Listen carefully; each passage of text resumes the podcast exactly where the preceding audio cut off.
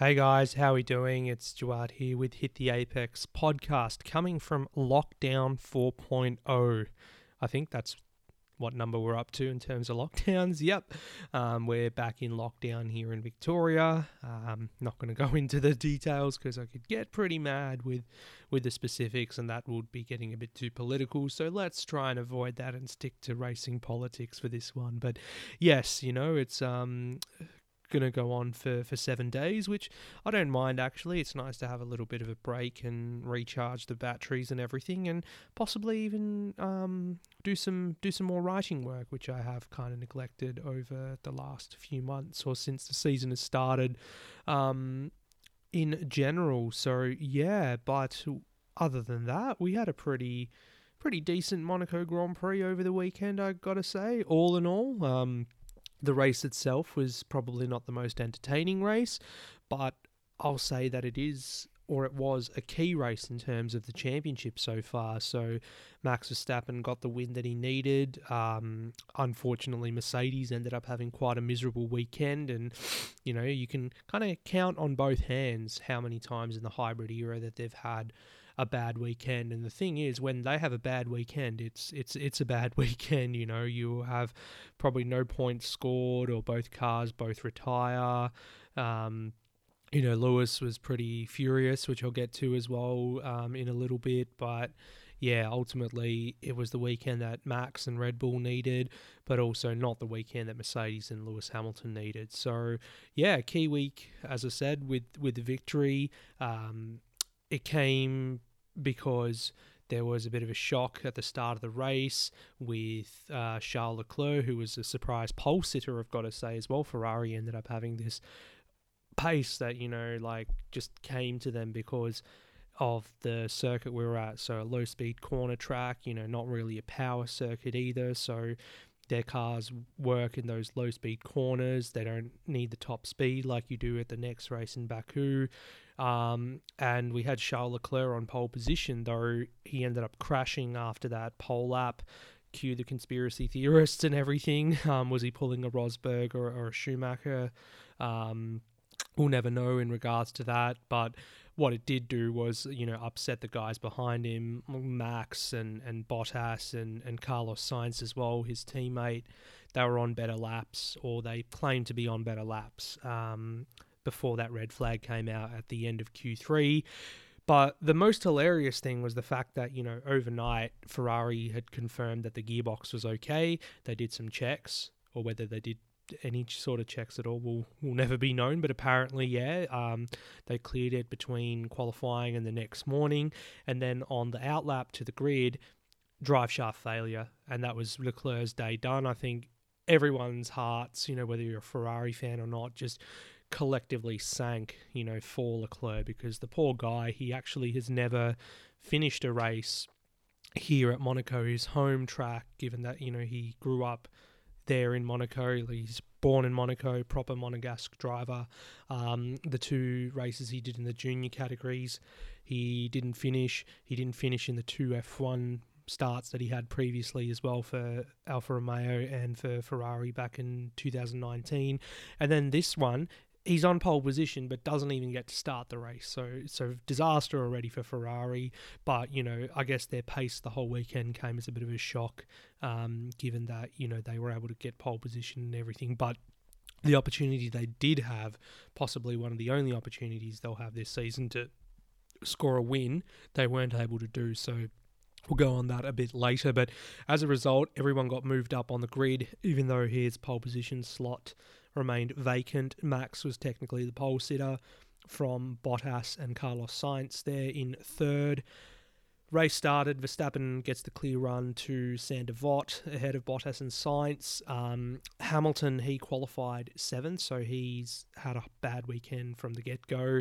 Just unable to unlock the pace of that car on that track. You know, couldn't get the tyres to work. And then, given that Monaco is nigh impossible to overtake, um, qualifying down in seventh was probably the worst thing that could have happened. Um, he was stuck behind Pierre Gasly before coming into his coming to do his pit stop on lap 30, which was rather early, like everyone was saying at the time. That's that's a bit early. and they possibly were going for the undercut. Definitely, you could say going for the undercut um, on the hard tires, but that failed spectacularly given the fact that the power of the overcut was more potent around here. And not only did um, Gasly stay ahead of Hamilton, but then you had a number of cars behind Hamilton that ended up jumping him as well. So uh, Sergio Perez, who started down eighth, and people were digging into him after qualifying, saying that he's not there for his Red Bull teammate to do the um, the support role, yada yada yada, which has been the rhetoric for for a million years now at Red Bull. Um, and then also Sebastian Vettel, who qualified in the top 10 and, you know, was looking for a good weekend to score his first points of the season. So now these two are both ahead of um, of Lewis as well. Seb was the one who pitted immediately after Gasly did, and um, there was a bit of a you know wheel to wheel battle going on between those two on on Seb's outlap, and that was actually missed by the TV director, which um, is a whole nother controversy, hoo ha. You know, they the only wheel to wheel battle that we had during this race was missed because the director decided to cut to a replay of Lance Stroll cutting the um, chicane there at the swimming pool. So that really made people angry. And then the replay of that was missed as well. So, um, you know, not that it was a going to save the race from a spectacle point of view, but it could have done it a bit better. And Gasly's comments after the race, especially saying that you know both of them could have ended up in the harbour with the way that they were going wheel to wheel, just makes you want to go back and watch what actually happened when um, that occurred. So.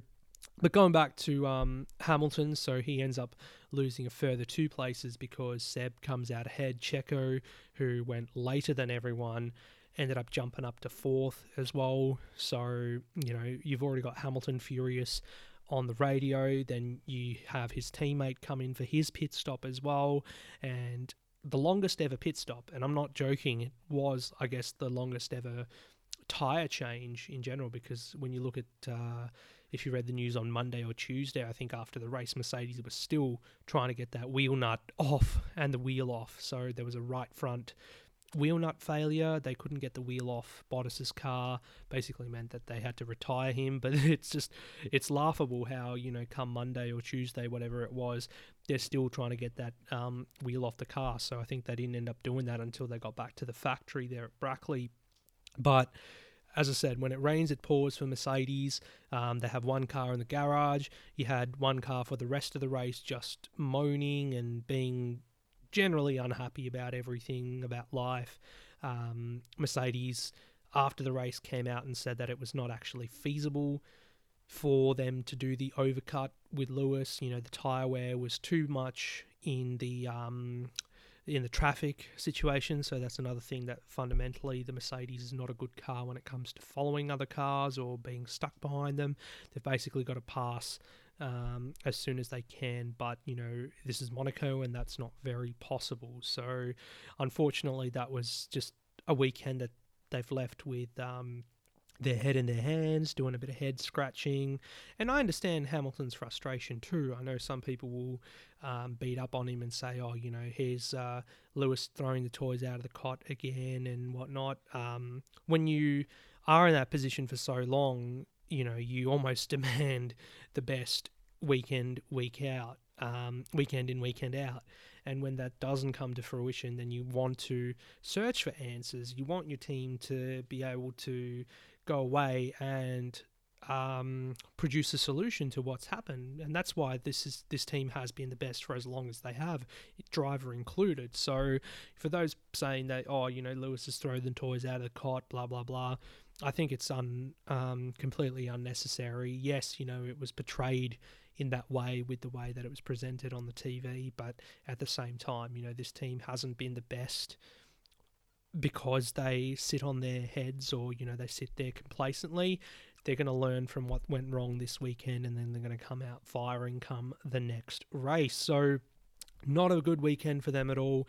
He basically stayed in seventh as a result of it um, after the pit stops because the pit stops really were the only point was the only point in the race that caused a bit of drama. The race settled again. You had Max there in second. Uh, sorry, Max there leading. Sainz up to second, and Lando Norris in third. And wow, so happy So happy to be flying the papaya flag again at the end of that one, um, and also the curse of the um, the throwback livery or the retro livery um, can finally be thrown aside because they made that um, Gulf livery or they did that Gulf livery proud and finished on the podium, collected the trophy. Now, towards the end of the race, there was a bit of um, hype up, you could say, from the commentators around Perez, who was pursuing Lando in the end there. Um, and while he did get within DRS range, I don't think there was any chance that he would have passed, particularly not in these conditions. Like you could have tyres literally dead, you know, like I think we've seen in past years, Daniel Ricciardo when he had that um, ERS failure or whatever, and then Seb as well one year, I think he had tyres completely gone. Um, you can just make the car as wide as possible. Um, sorry, that was Mansell and Senna, I think, um, back in the day. You could make the car as wide as possible. You'd literally be hanging on by fingernails and you could still stay ahead. So there you go.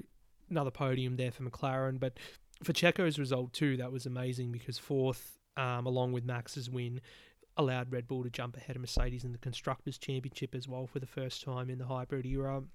Leading both championships now, Max winning his first Monaco Grand Prix, um, and yeah, you know, just an all-round great podium, got to say, because it was such a nice moment I think afterwards because I've been you know as you do as a as a fanboy or as a McLaren fan you dream about you know your two drivers being on the podium and while Sainz is no longer with the team I've always pictured um, him and Lando being on the podium together because they're such great mates and you can see that still is the case, you know, with them both talking on the team radio. I didn't think that drivers could talk to other drivers on the radio um, in the car, but there you go. You can you could hear them two talking to each other, and then during the um, post race interviews, I think with David Coulthard, you had um, Sainz coming in and basically hijacking the interview there. So no, good to see them together. At least it wasn't as bad as Serena Williams coming and um, taking over Max's interview, which has um, spawned a few memes online um, worth checking out. As as has the whole Lance Stroll thing.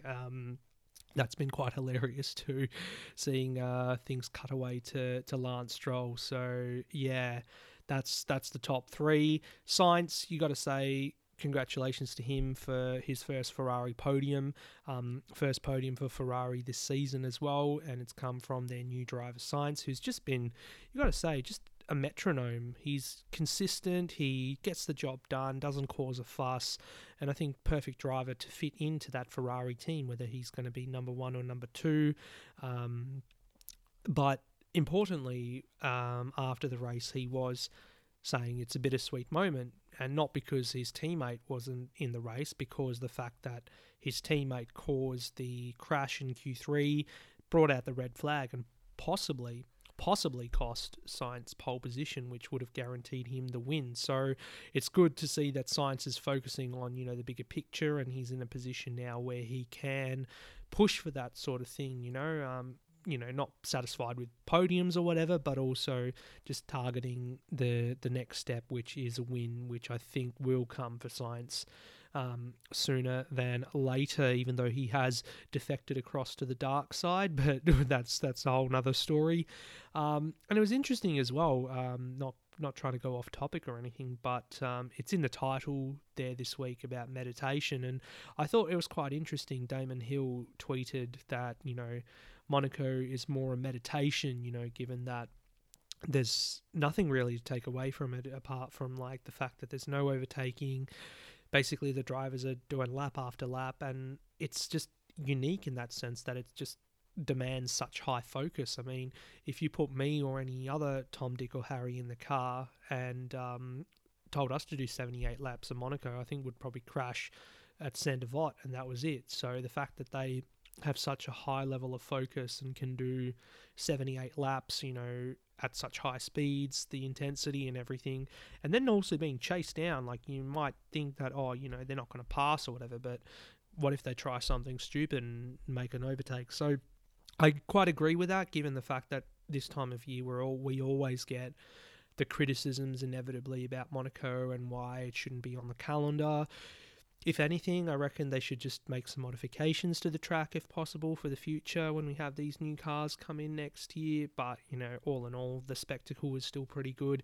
And we did miss Monaco last year when it wasn't on. So, yeah, it's it's more meditation and it just shows you um, that these drivers have that level of concentration needed. It's it's about I think he, one of the Sky commentators I can't even remember who made the comment that you know it's about winning a season for the championship at least. It's about winning over a season. You know, twenty three races, twenty three unique races. If we were just doing twenty three races around the same racetrack, then how boring would that be? So, in that sense, you kind of look at it, look at the bigger picture, and understand. But as far as Monaco is concerned, I quite like the idea of it being like a meditation, a, a high speed meditation around 78 laps of the course. So, yeah.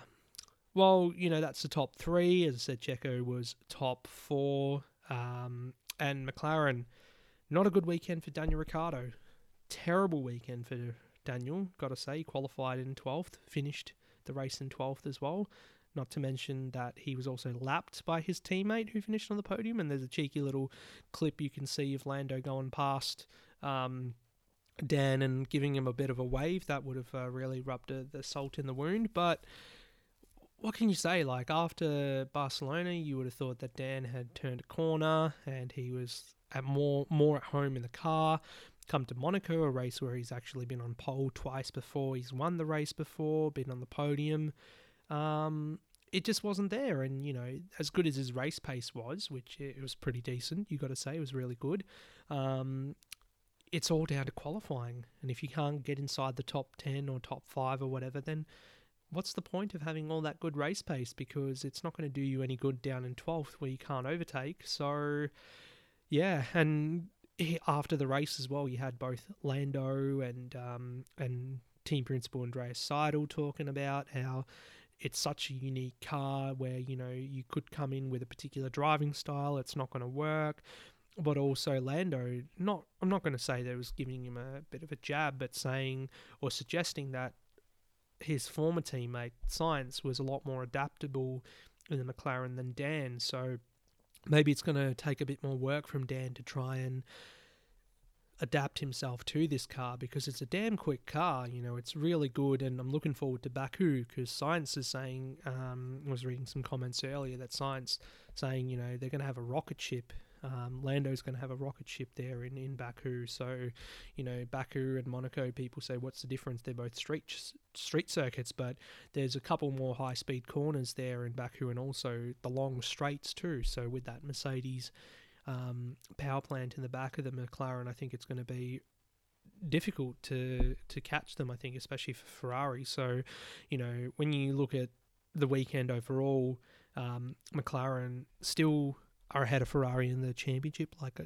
coming into Sunday, you would have thought that Ferrari's definitely going to win this race if if if Leclerc was fine, and um, they'll definitely jump ahead of McLaren to third in the constructors, but that wasn't the case. McLaren stay ahead by a, a slender margin, and um, they're going to go into a race next time out and possibly get more points in them. And then you'd hope that Dan would be able to have a good weekend there too, because Baku, another track that he's won at before, and um, something's got to give eventually. Otherwise, then you start to question his ability, you know, given that he's a seven time race winner, he's meant to have all this hype around him, and all of a sudden he's not looking as mighty as um, once we all thought or we all once thought. But um, let's not go down that path again yet. Sorry, not again, but yet, and and criticize him. He's still a great driver, and um, we'll see in a few more races time what's going to happen. Um, best finish of the year as well for Aston Martin. Great to see um, something give for them as well. Seb scoring his first points, as I said, finishing uh, actually quite well um, in fifth, you know, and that's as a result of that overcut there on Hamilton and co. So, you know, scoring a whole points there. And he just instantly leapfrogged um, his teammate in the standings as well, Lance Stroll, even though he finished, I think, in the points. Yeah, he was eighth. Was Stroll. So good result for them. He also won driver of the day, did Seb as well. So nice of him to take that honour, even though I would have probably given it to someone like Lando or, or Carlos Sainz there. Um, you had Esteban Ocon down in ninth, and ahe- again ahead of Fernando Alonso, who Alonso he got knocked out in Q1, was able to race back to finish 13th, but ultimately, you know, on a weekend where everyone thought that Alpine would have a good good run. You know, they could have both cars in the top 10. It unfortunately didn't come out that way for them. But Ocon again scoring some points in ninth, which is great. And maiden points of the season for Alfa Romeo as well, with um, Antonio Giovinazzi in P10. So good on them for scoring a point. Kimi behind in P11. And good pace all round, you've got to say, from the Alfa Romeo this weekend. And no, it's probably not as a result of the the flexi wing or whatever the flexi rear wing, which is probably going to cause a bit of a um, hoo ha there in the next race in Baku. Um, it's likely that we should see Mercedes and McLaren most likely protest um, them unless they're banned before that. Um, we know that not only Alfa Romeo but Red Bull and Ferrari have this um, flexible rear wing, which you know does push the boundaries as far as legality is concerned, and it's it's flaring up. You know, it's been flaring up since the end of the race in Barcelona. Monaco is not really a race where you would gain much from having a flexible rear wing, given the fact that we don't have a lot of straights and you can't really reach the same speeds that you would somewhere like Baku. So yeah, it wouldn't be surprising if, um, unless the FIA do something about it before the race or before the weekend begins, if by the end of FP1 or whatever, or midway through FP1, we see the Red Bulls far ahead of Mercedes, they might come out and uh, do a protest, or the other way around, where Ferrari's quicker than McLaren, we might see a protest there against the flexi wing.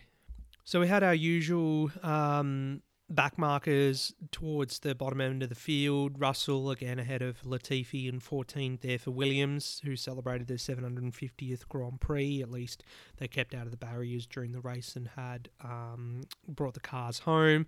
Yuki Tsunoda again having a difficult one down there in 16th. Um, waiting for him to turn a corner now, given all the hype that was generated about him pre-season and in Bahrain, me probably included. I thought he was going to be the next best thing since sliced bread, but unfortunately that has not been the case so far. Only to forget that he's a rookie and he um, is still trying to learn, and he's a rookie that's come through the ranks quite quickly too. So, you know, it's kind of along the lines of Lance Stroll without the wealthy father. So we might see um, a bit yet from Tsunoda to unlock his potential. Um, and also, when it comes to the Haas guys, you know, Mazepin finishing ahead of Schumacher there in 17th. Um, a bit of a messy weekend for, for old little Mick there, crashing heavily in FP3, saw him miss qualifying, and then um, even though he got ahead of Maz in the race, he ultimately ended up losing out to his teammate, which hopefully we won't see too much of at all this year. And recapping the standings then before we move on. So, after that race, of course, Verstappen into the lead by four points and Lando back into third, which is good to see as well. Nine points clear of Bottas. Uh, Perez there in fifth, and then, you know, that's a pretty tight battle between he, Leclerc, Sainz. And then further back is Ricciardo, Gasly, and Ocon, who round out the top 10. And good to see Seb shoot up there as well um, into 11th on 10 points now ahead of his teammate. And that in the Constructors' Championship, Red Bull are clear by one point off Mercedes. Two points between McLaren and Ferrari, which we should see hopefully McLaren get the advantage there in Baku. And then, yeah, that battle between the team A teams, so you could say the triple A's or whatever, Aston Alpha and um, Alpha Tauri, sorry, and Alpine. They're all separated just by two points um, across those three, and Alfa Romeo on the board with a point. So, yeah, that wraps up the Monaco Grand Prix. A bit of sad news coming out earlier in the week as well about the passing of Max Mosley, the former FIA president, and, and also former racer, team boss. He um, was in that race that um, the Formula 2 race, which saw the untimely demise of Jim Clark. He also was team principal of March as well. when they were around in F1. He had a brotherly partnership with um, Bernie Ecclestone, you know, through the FISA FOCA War, which um, saw the commercial rights holder, you know, Bernie basically take over the commercial rights and everything. Um, and yeah, when he was FIA president as well, all sorts of things happened. He was an advocate for privacy as well, given all the stuff that happened to him in his personal life, the uh, News of the World phone hacking scandal and things being published that shouldn't have been, perhaps, but um, you know, his public life and everything. And just a fascinating guy, you know, one of those trailblazers, you can say, those legends of the sport, even though he wasn't, you know, like one of those driving heroes as such or whatever, but he certainly did have. Um, a lot of presence and whatnot within it, and he really did pioneer a lot, especially after um, that dark weekend in May there in Imola, 1994, with the passing of um, Senna and Roland Ratzenberger. He did a lot f- to improve the safety, and ultimately as well set up, you know, before the end of his tenure there, when uh, Jean Todt took over, setting up, you know, um, KERS and everything for F1 for the future, um, going down a sustainable path as well. So, a lot to pay tribute to um, a lot to play a lot to pay tribute to um, for Max Mosley, and yeah, you know another um, trailblazer. You know we've lost Murray Walker this year, which is really sad. You know in recent years, Stirling Moss and, and Niki Lauda as well. So it really is getting to that end of the era, unfortunately for these for these legends. So um, yeah, so rest in peace there, Vale Max Mosley moving it on then, and what was supposed to be the section for the Supercars Winton Super Sprint, I've got a big line through that title now. Um, and yeah, unfortunately, given Winton is in Victoria, um, it has been postponed the event due to the lockdown in Victoria. I don't know why in my notes it says postponed due to lockdown, Vic lockdown. I must have just been writing things in a rush. So, yeah, basically, um, the event has been rescheduled um, for July 31st to August the 1st uh, before the Sydney Super Night um, later in the year. Uh, it was touch and go this week, actually, as to whether.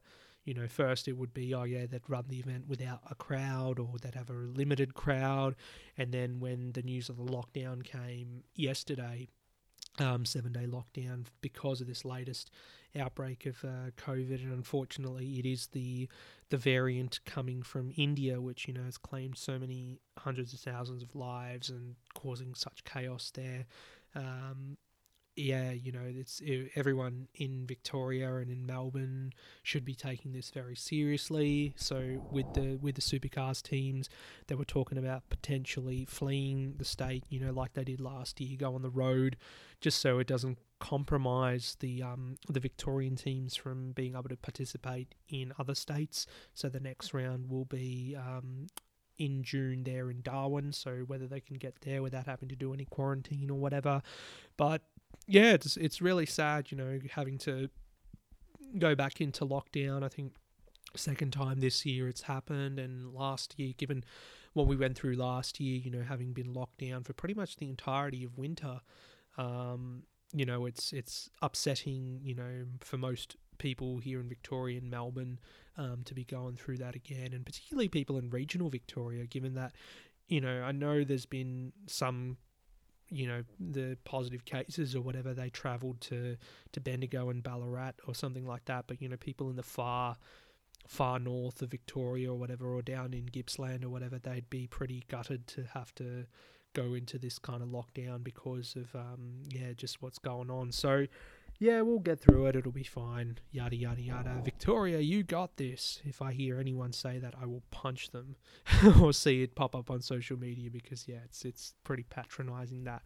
Anyway, so yeah, no point me going over the um the Winton Super Sprint preview as a result. I mean, it would have been interesting. I had written down that, you know, we've had six different winners from the last six races. So, you know, you've got five drivers within 264 points of Shane Van Gisbergen. So would um, we see anyone try and turn the table on him? And Triple Eight have you know, come to this track and it's been a bit of a bogey, bogey circuit for them over the years. So, you know, and given the fact that the Victorian based teams do get to use this as a test circuit, you know, you would expect them to do a lot better um, than them. So, yeah, we'll, we'll see how we go. And, looking at the calendar now, you know, we've got to wait till the 18th of June now for the next round in Darwin.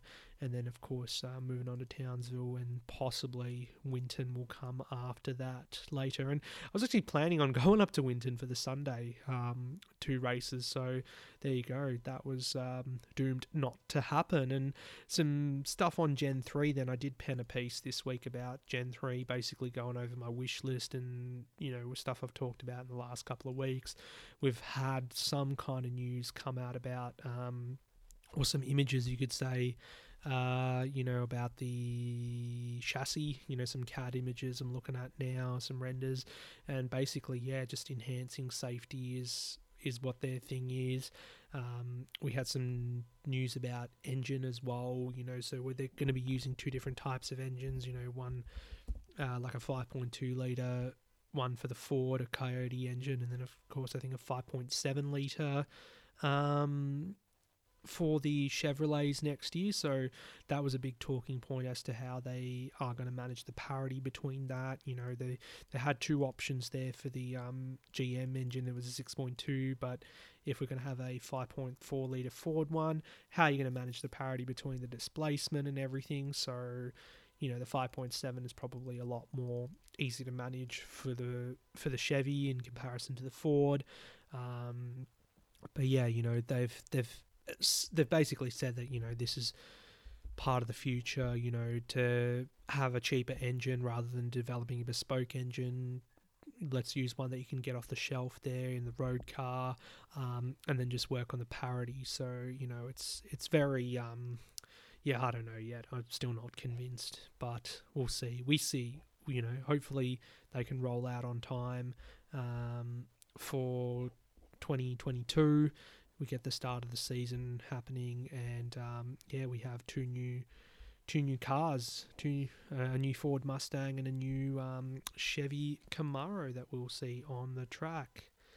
So that's it. That's that's all the supercars I have for you this week. Unfortunately, um, I was going to do a little thing on the Indy 500, of course, a bit of a build up because that is this weekend and I'm actually going to be able to watch it now. You know, I don't have work to go to on Monday morning, so I'm going to get up 3:30 a.m. or whatever it is and um, sit down and watch the greatest spectacle in racing, so they say. So, some key points um, from the grid: um, Scott McLaughlin, top Penske car actually in qualifying, but you know he's 17th.